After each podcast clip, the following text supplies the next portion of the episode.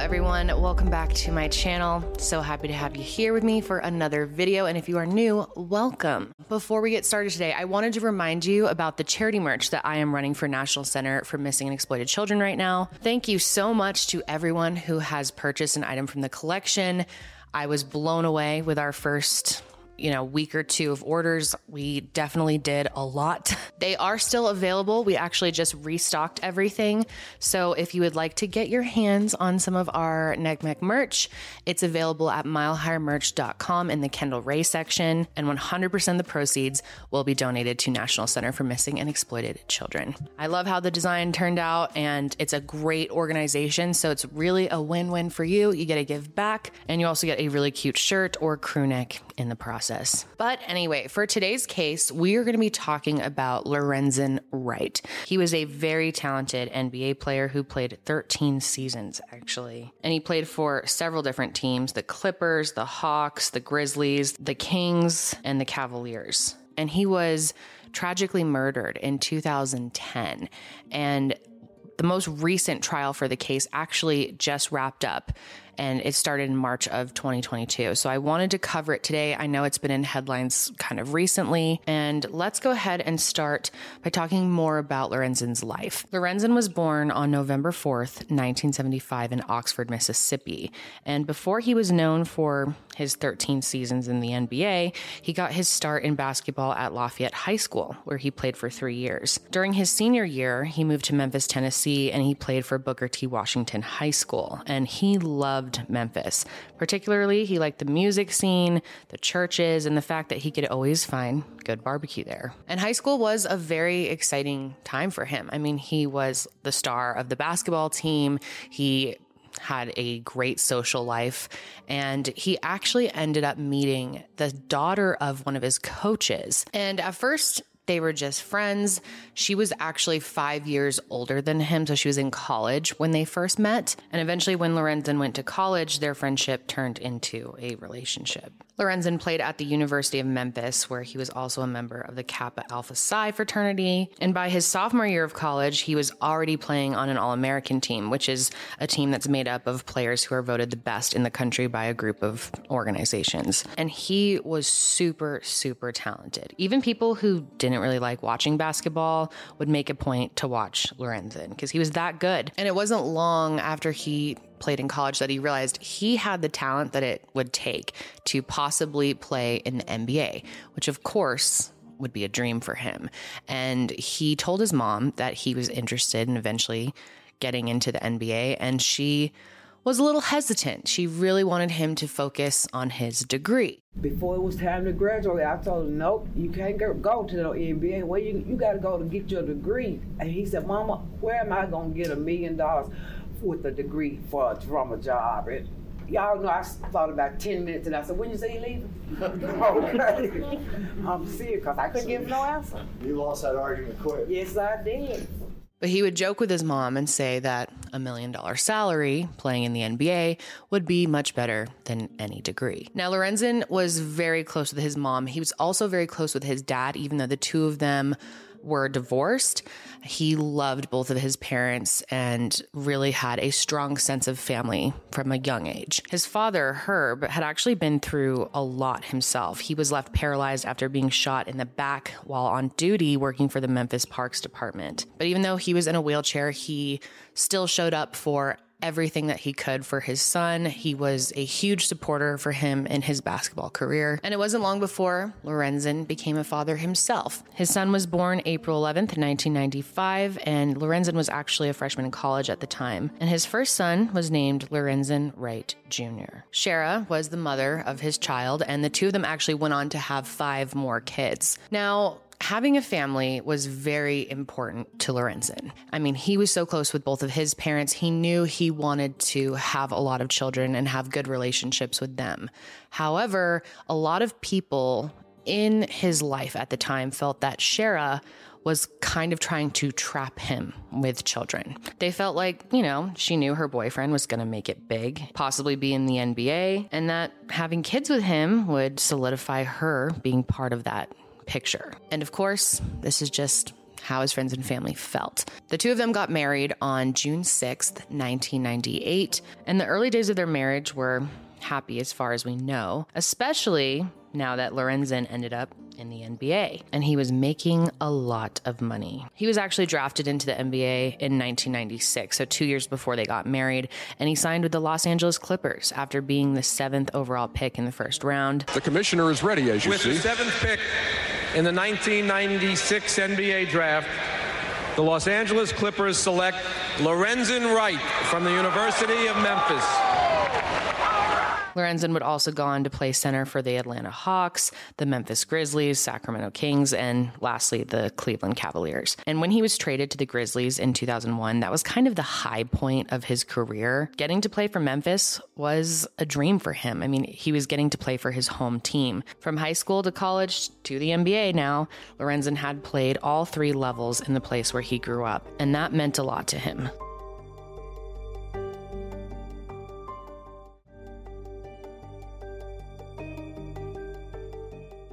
But regardless of what team he was playing for, he always loved and respected his other teammates. Everyone who played with him had nothing but good things to say about him that he was a good teammate, he was friendly, he was always in high spirits and extremely easygoing. That's one way that a lot of people describe Lorenzen, that he was just a very go with the flow type of dude. And Lorenzen was always known as being a very kind and generous person from a young age before he had money.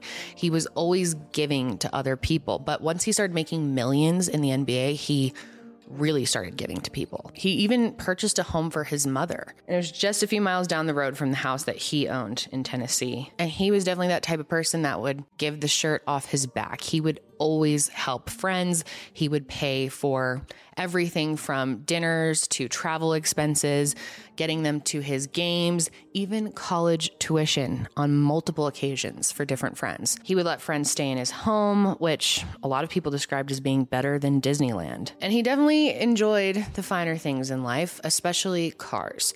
Lorenzen loved cars, and Sherra loved jewelry. So even though the two of them had millions coming in, Millions were going out as well. So, throughout his NBA career, Lorenzen played nearly 800 games over 13 different seasons. And during the course of his career, his family was growing. After the birth of their son in 1995, Lorenzen and Sherra had a daughter named Lauren, and then twins named Lamar and Shamar, and then another daughter named Sophia, and lastly, a son named Lawson. Now, they also had a baby girl named Sierra, and she was born on March 14th, 2002. But sadly, she actually passed due to SIDS when she was only 11 months old, which, as you can imagine, was incredibly heartbreaking for the two of them. Lorenzen was extremely distraught. People around him said that this affected him just a horrific way, and he ended up creating the Sierra Simone Wright Scholarship Fund in her honor. And he even became inspired to return to college himself and finish up his degree in summer of 2003. But the devastation of losing their daughter really took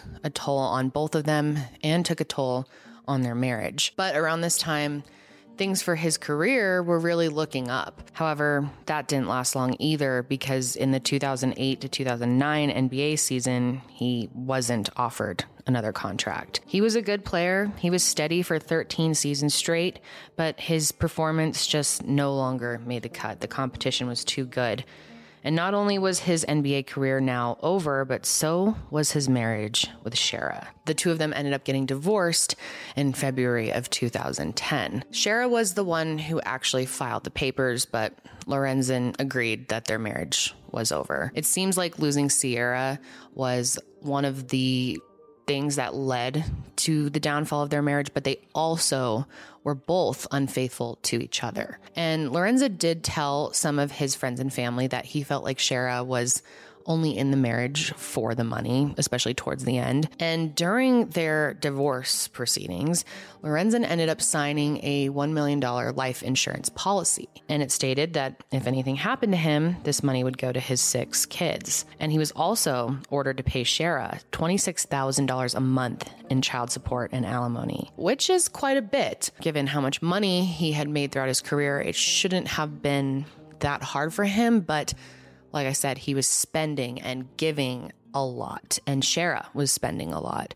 So it soon became difficult for him to keep up with those payments. After the divorce, Lorenzen ended up moving to Atlanta, but he would frequently visit his kids back in Memphis. However, things didn't fully end with Sherra, even though they were now divorced. They actually continued to hook up, and friends said that they were actually considering getting back together. There's not too much detail about that available, but during this time, money was getting tighter and tighter, even though it was estimated that Lorenzen made at least $55 million in his NBA career. It was so bad, in fact, that the bank was about to repossess his condo in Atlanta and it wouldn't stop there. Lorenzen did have loose plans to play basketball overseas so that he could make some money and better support his kids. But those who were close to him at the time said that he mentioned feeling kind of lost. So Lorenzen had been doing some traveling in 2010, and at one point he had plans to travel from Atlanta to Memphis. This was a normal type of trip for him. I mean, he was just going to go back and see his kids. There were a couple specific reasons he was going back. This time his daughter was having a dance recital that he wanted to be at, and Sherra wanted him to be at, and his sister was also having a baby shower. So on July 18th, 2010, Lorenzen was driven to the Atlanta airport by a close friend. And when he landed in Memphis, he first spent the day driving around with another close friend. This friend said that the two of them ended up parting ways for the night because Sherra had called him and was very upset that he wasn't home yet. So the next day, is the baby shower, and he has plans to see a ton of friends and family. Everyone's expecting him to come, but he doesn't show up. Most of his friends and his father, who were expecting to see him that day, figured that he wasn't in any type of danger, that he just decided to, you know, take a trip somewhere else or was off with friends doing who knows what. I mean, he kind of lived that NBA player life, and they felt like it wasn't totally out of the norm for him to kind of disappear, especially with everything that he had been going through lately. He had been dealing with a lot mentally, but his mother right away felt very concerned. She felt like it was not like him to just blow off his sister's baby shower and to not tell anyone where he was. So she spent the whole day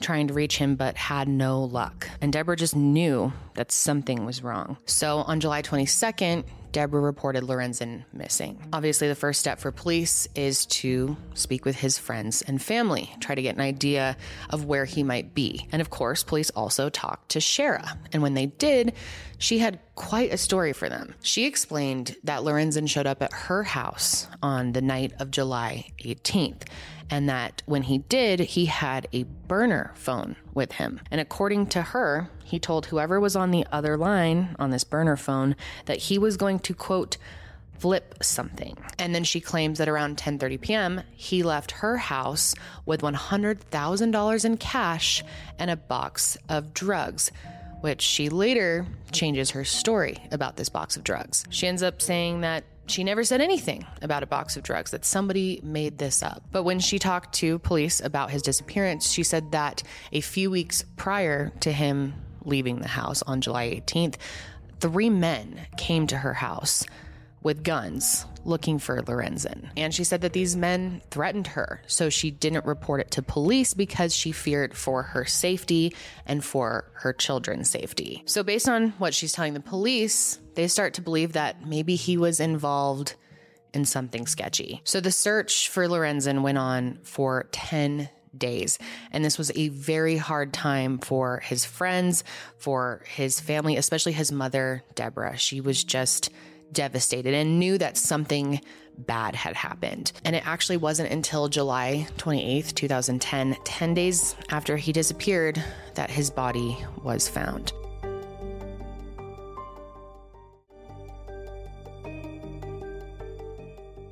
Search for a missing former NBA star has come to a tragic end. Police found a male body in a wooded area in Memphis, Tennessee yesterday, and they say it is Lorenzen Wright. His body was found in a wooded area off of Callis Cutoff Road. And when he was finally found, his body was in bad shape. He was badly decomposed, especially with it being July in Tennessee. I mean, it is hot out there, just horrible conditions. And his body actually only weighed 57 pounds at this point, was pretty much unrecognizable. He was only 34 years old. This is a great loss for the city of Memphis, for his family. Uh, such an early age. I mean, it's just senseless, you know, to, you know, this how this isn't how you want it to end. Being found in the field somewhere, and for what? I mean, it's just it's stupid. It's just it's just a hurtful feeling that you have, and you just wish his family the best. And it turns out that he had been shot a total of five times in the chest, in the skull, and in the right forearm. And because of all the damage that the sun really did to his body, investigators felt like it was going to be really hard to uncover evidence in this case. And what's so unbelievably frustrating about this case is that it turns out he could have been found much, much sooner because Lorenzen had actually called police on July 19th, right before he was murdered. And this 911 call has been released. However, I don't think I'm going to be able to include it. And I know for some of you, it might be very upsetting to hear. So I'm just going to link it below so that you can have a listen for yourself if you want to. But basically, you really don't hear much. It almost immediately starts out with 11 gunshots. And other than that, it's just really silent. The dispatcher who answered the call was located in Germantown, Tennessee, which is just a few miles east of Memphis. Germantown is also less than 10 miles from Collierville, which is the town that Lorenzen's family lived and also where his body was found. And this is important to note because the dispatcher who got the call did not report it did not report it to the police, did not make note of it, even though they had received a call where clearly something terrible is happening.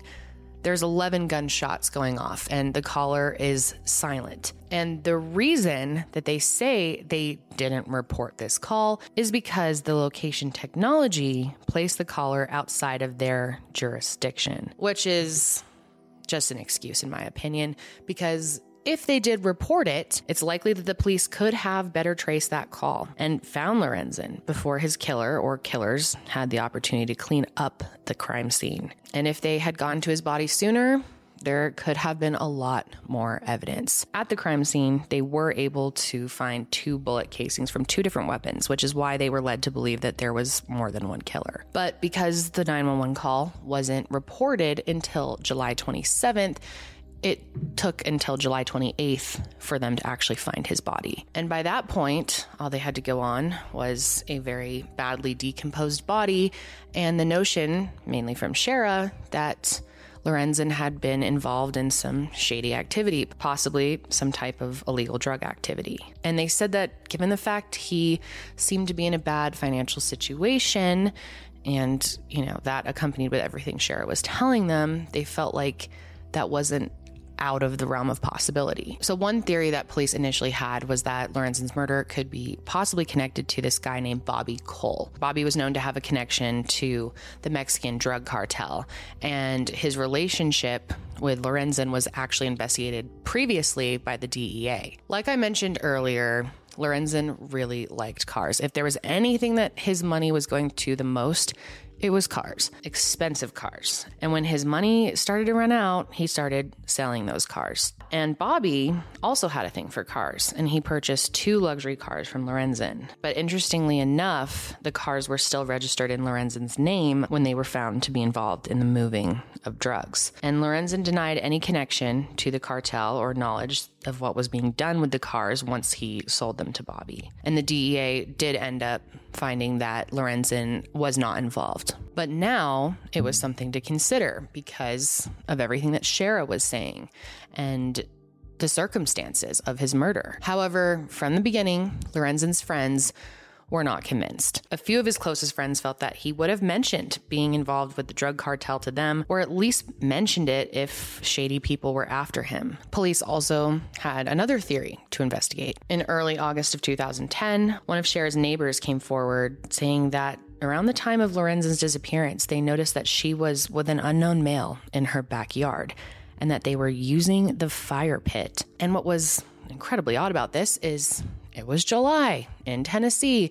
Not only that, it was a particularly hot summer, and no one in their right mind would be setting up a fire pit. So, based on this tip, investigators received a search warrant, and on August 10th, they searched her home. And in the fire pit, they found a few pieces of burnt metal, which ended up being paper clips and some other kind of office supplies. And if they did find anything else that pointed to her being a potential suspect, they didn't share that information at the time. So time passed without any real solid leads, and more and more people were starting to point the finger at Sherra. That $1 million life insurance policy was awarded to his children. However, none of them were old enough to control it, so Sherra controlled it. And she was supposed to obviously use this money for her children.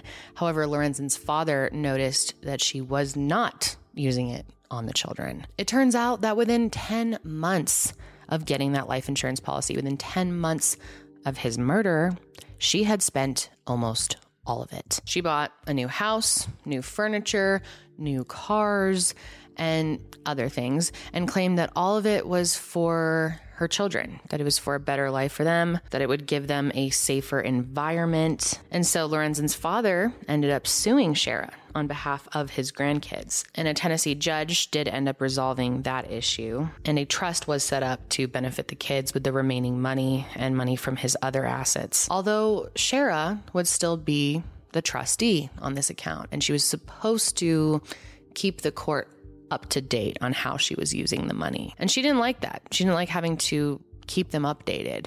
So she petitioned the court and she also asked for more money. She said she was owed that because Lorenzen had fallen behind on his alimony payments but the judge ended up denying her petition. And by this point, as for the investigation, things started to kind of dry up. So in 2011, they put up a reward for information. It was $21,000 and only 48 tips came in, which isn't a whole lot. And only about half of them were even worth investigating. And so time went by. Eventually, years passed, and the hope for finding Lorenzen's killer was starting to fade. Many people, you know, in his personal life, as well as the public, still felt like Sherra was somehow involved. But police, you know, really couldn't do anything because there was no evidence. And that all changed in 2015. That year, Sherra ended up releasing a book.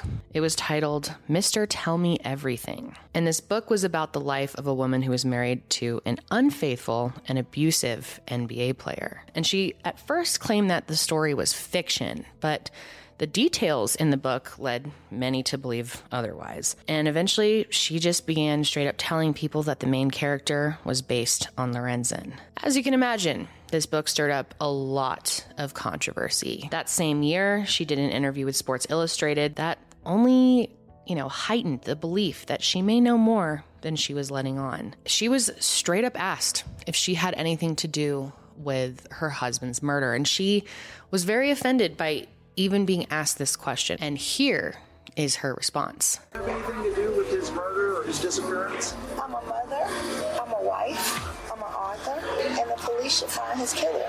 For my name to be even in the same sentence or something like that, I'm a minister of the Lord, and I've never been in any type of trouble or anything. I, I just, I, I'm a mother, an author, and a wife. So Obviously, with this statement, she doesn't deny involvement. Eventually, Sherra became a minister and she also got remarried. So it seemed like she was, you know, moving on with her life. And this was very frustrating for his friends and family that felt that there was more that she just was not telling police. So the case had been pretty much cold for a while.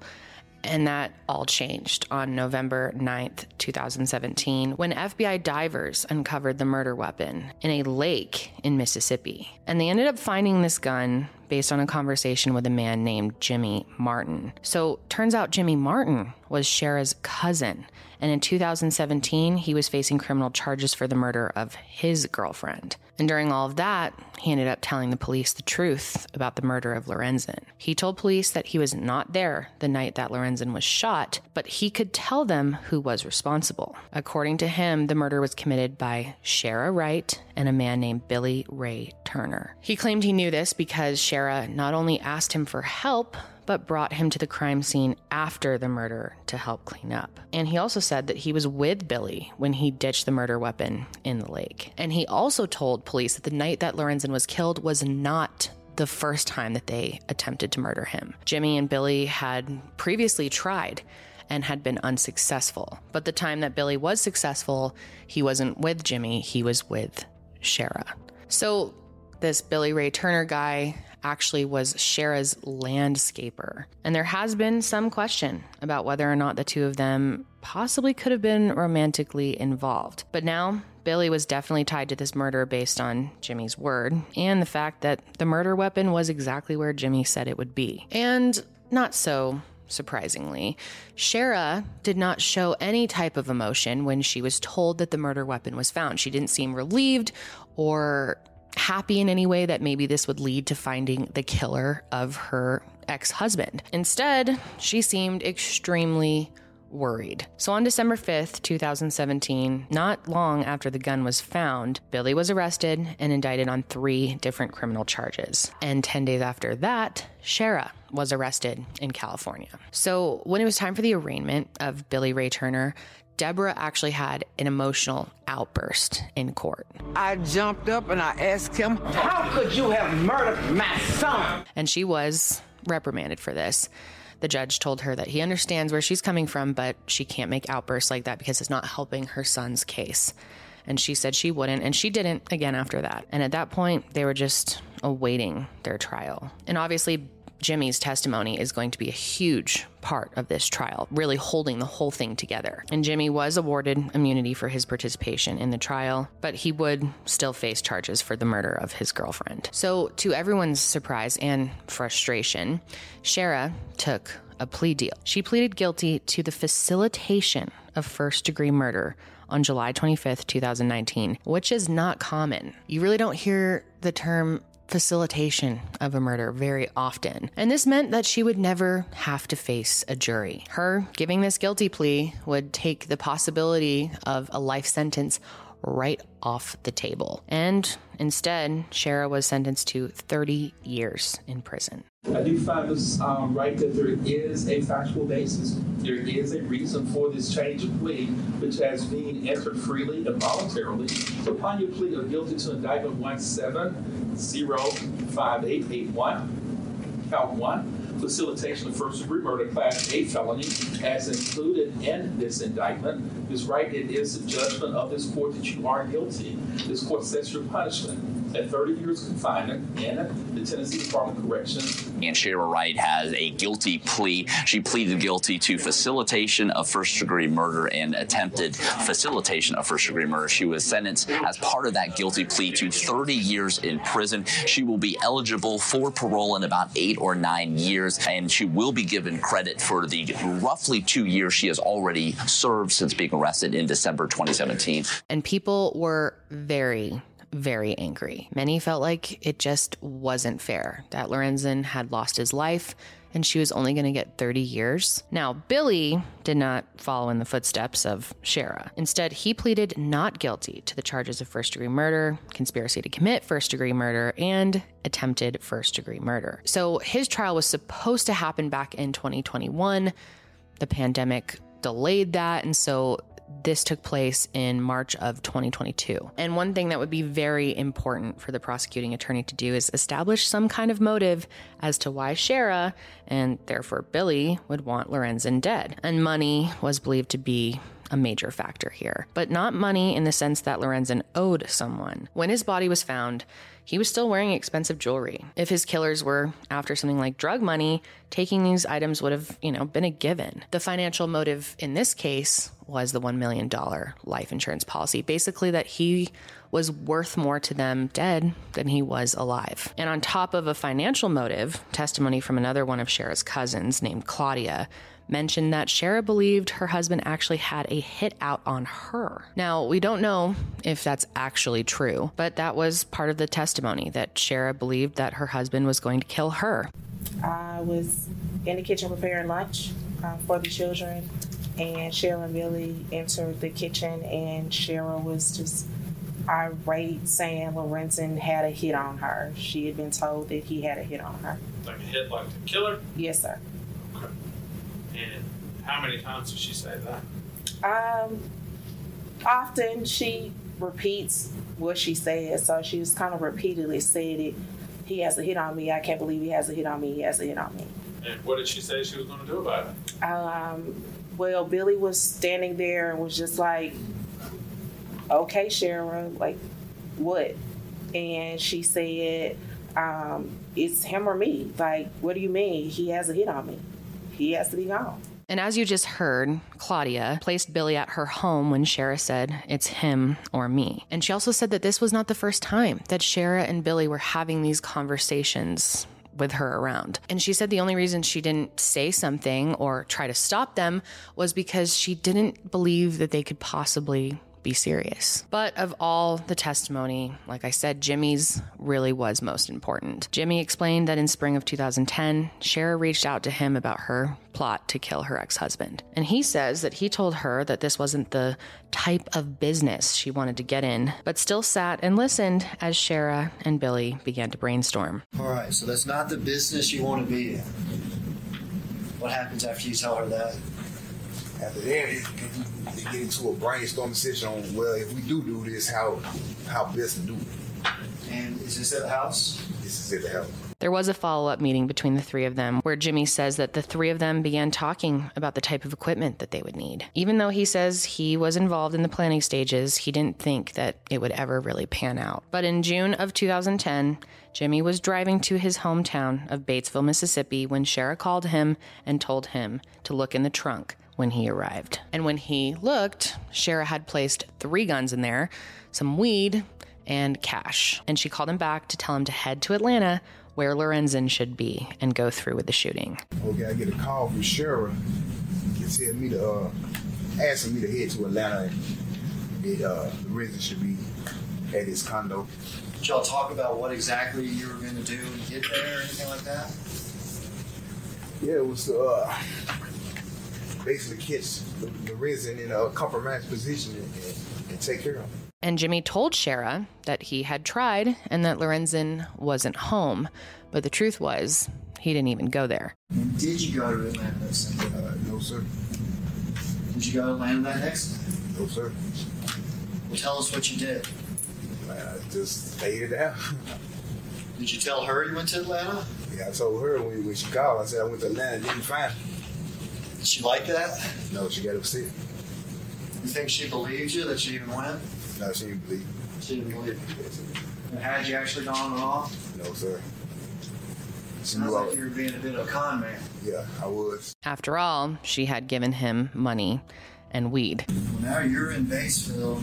You got three guns and some money. You say some marijuana too? Marijuana. What do you do? Yeah. I got money in my weed. I'm good. You got money in your weed, you felt you're good. Yeah. What'd you do with the three guns? Hey, got rid of them. But like we heard, Sherra was unhappy that Jimmy was unable to get the job done. Even if she didn't believe him the first time, her second plan included Billy. And by Jimmy's account, he was on board to go through with it. So when Sherra called Jimmy to say that Billy would be going with him this time, she explained that she had recently gone to Lorenzen's Atlanta condo and left a window unlocked. And she said that they should go in and out of this window when they did go to kill him. But that attempt was unsuccessful as well because after they snuck in, there was an unknown person sleeping on the couch. We uh, went through the like little side area, through a couple of buildings. And when we got to his uh, condominium, There was a window unlocked. When we, when we get it, it's like a game room. What do you mean by game room? Like a pool table, PlayStation. Do you remember there being a pool table in the room? Yes, sir. Do you remember what color it was? It was red. Do you remember anything else that was uh, in the room? Yeah, it was a PlayStation, lounge seats, TV. So, like you said, playroom game room. Little game room. Was anybody in that room? No, sir. Did y'all leave the condo? Uh, properly after uh, we realized there wasn't nobody there. Promptly after you. Yeah, probably after we seen there was somebody else there other than the reason we left. How'd y'all leave? It was the same way we came. So, after this second unsuccessful attempt, Sherra kind of took things into her own hands. During the July 19th shooting of Lorenzen, Jimmy was in his hometown of Batesville. But, like I mentioned, he was called up by Sherra to come and help her with the cleanup. Jimmy said that Sherra took him and Billy back to the field and explained what happened. And she lured him there by telling him that they were going to be getting money from someone. And when they got there, Billy was already there. She said, and she told uh, Lorenzen that she was going to meet somebody for some money. That's when she met up with Billy, I guess on this uh, abandoned rural road. And I guess Lorenzen pretty quickly figured out what was happening and tried to run away. He managed to jump over a barbed wired fence, but eventually they caught up to him and began to shoot him. Her and Lorenzen met up with Billy on this road. That's when I guess they ambushed. You say you guess. Why do you say you guess? Because I wasn't there. Did she tell you what happened once they met up with them, other than Lorenzen jumping over the fence? She met up with him. She said, I mean, she said a lot of things, but just in memory is Lorenzen had his back to him. They started chasing him. They started firing at him, chasing him. He jumped through the fence. He was jumping like a deer. They caught him when he fell. Did she say whether or not she had a gun? Yes, sir. Did she say whether or not Billy had a gun? Yes, sir. She said both of them had guns. Did she say whether or not both of them fired? She said both of them fired. And according to Jimmy, they actually lost one of the guns at the scene. And so they had Jimmy bring a metal detector when he came to clean up the scene to try and look for it. And it was that call when they asked him to bring the metal detector that he found out that Sherra's plan had worked and Lorenzen was dead. She said, uh, she needed to find the gun. She said, you know, did, did the plan went through? Did everything went through that night? Uh, yeah, what were you talking about? Okay. She said the plan, the murder of Lorenzen had went through. And she had lost one of the guns. She had lost one of the guns. Yes, sir. And that was what the metal detector was for. Yes, sir. So when Jimmy went back to the crime scene with Sherra and Billy, he helped them clean up. Part of the cleanup was cutting down part of the barbed wire fence that they had jumped over, you know, just in case there was any evidence left on it. Once y'all get to this rural area, what do y'all do? Get to uh, to an area where there's a, a field. You can see a field in the distance. There's a fence that's going across like barbed wire fence. Barbed wire fence, okay. Sherra is basically explaining to like, yeah, we jump the fence, we don't want to leave anything behind, so we're gonna, gonna cut, we're gonna cut the fence. So after they cut out approximately six to eight feet of the fence and used the metal detector to look for the gun for 30 minutes, Jimmy left and he wasn't contacted after that for several days. When he was contacted again, it was for the purpose of helping Billy get rid of one of the guns. And it's still unclear to this day what actually happened to the other weapon. Jimmy then says that the two of them, he and Billy, drove to the lake. They scratched the serial number off the gun and then they threw it into the water. Got the pills out the uh, trunk, fouled off the serial number, and threw it into the lake. And where were you when this was happening? I was uh, right there beside him. And his testimony was proven to be credible because it was his tip that led the FBI to the lake where they actually found the gun. The key was uh, the gun. We knew that if we found that gun, then that would corroborate what Jimmy Martin was telling us. So, after almost a week of testimony, the jury deliberated, and it only took them three hours to determine that Billy was guilty. We, the jury, find the defendant guilty of first degree murder as charged in count one of the indictment. Count two, conspiracy to commit first degree murder. The verdict reads as follows We, the jury, find the defendant guilty of conspiracy to commit first degree murder as charged in count two of the indictment. Count three, criminal attempt first degree murder. The verdict reads as follows We, the jury, find the defendant guilty of criminal attempt first degree murder as charged in count three of the indictment. And Billy Ray Turner was sentenced to life in prison. Now, even though both of Lorenzen's killers had been found guilty, of course, Lorenzen's family was not happy with Sherra's sentence. I mean, 30 years feels like a slap on the wrist, considering she was the mastermind behind the murder, and she had ordered several hits on him. After Sherra was sentenced, Deborah did get to make a statement to her, and surprisingly, she went somewhat easy on her. Um, it was surprising to a lot of people, but she really focused on how she wanted to have a relationship with the kids going forward and basically begged her to not fill their heads with anything, to make sure that they know their grandmother loves them. The twins gonna be playing basketball near us now, so we want to see them too. We want them to be talking, let them know we didn't do anything to them. We didn't lie to them or anything. We just love them. We just want to see them. That's all. I want you to get the kids and let them know we didn't do anything to them. We love them. We want to see them. But the Wright family is you know, trying to move on, trying to do everything they can to get back on their feet and keep their family together. Man, it's just a lot, uh, the process, a lot going on. Uh, I don't know, I'm still processing it all and still trying to take it all in. So, Sherra is set to face her 30 year sentence at the Debra K. Johnson Rehabilitation Center. Although recently in May of 2022, she was given a parole hearing. And she was given this early parole hearing based on her safety value, which is the earliest possible release date for certain inmates. Due to prison overcrowding, certain inmates are awarded hearings earlier than others, and Sherra was one of those inmates. She told the parole board that based on her behavior and her performance in certain classes that she's been taking, that she's a strong candidate for early release. She also noted that she has a strong support system waiting for her on the outside. And two out of six of her kids actually spoke in favor of her early release. And of course, Lorenzen's family also spoke against her early release. Thankfully, in my opinion, Sherra's early release was denied, and her next hearing is not until May of 2027. This morning, the parole board announced that she'll serve at least five more years before they'll consider setting her free again. And no one was happier to hear the decision than Lorenzen's mother, Deborah Marion. Thank you, Jesus. Somebody heard my cry. Yes, I'm glad because, you know, I'm doing life, so she facilitated so she can do her 30 for what she did. So hopefully she will at least serve those 30 years, but who knows? I personally feel that the sentence was very unfair.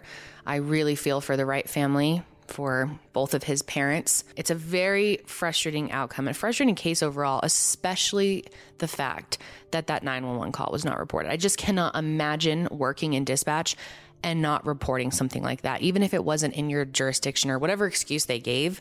Why would you not say anything to anyone about that? Just blows my mind. That is going to be it for me today, guys. Thank you for joining me for another episode. And make sure you follow the show on Spotify and Apple Podcasts. It really does help me out. If you want to watch the video version of this show, you can find it on my YouTube channel, which will be linked, or you can just search Kendall Rae. I will be back with another episode soon, but until then, stay safe out there.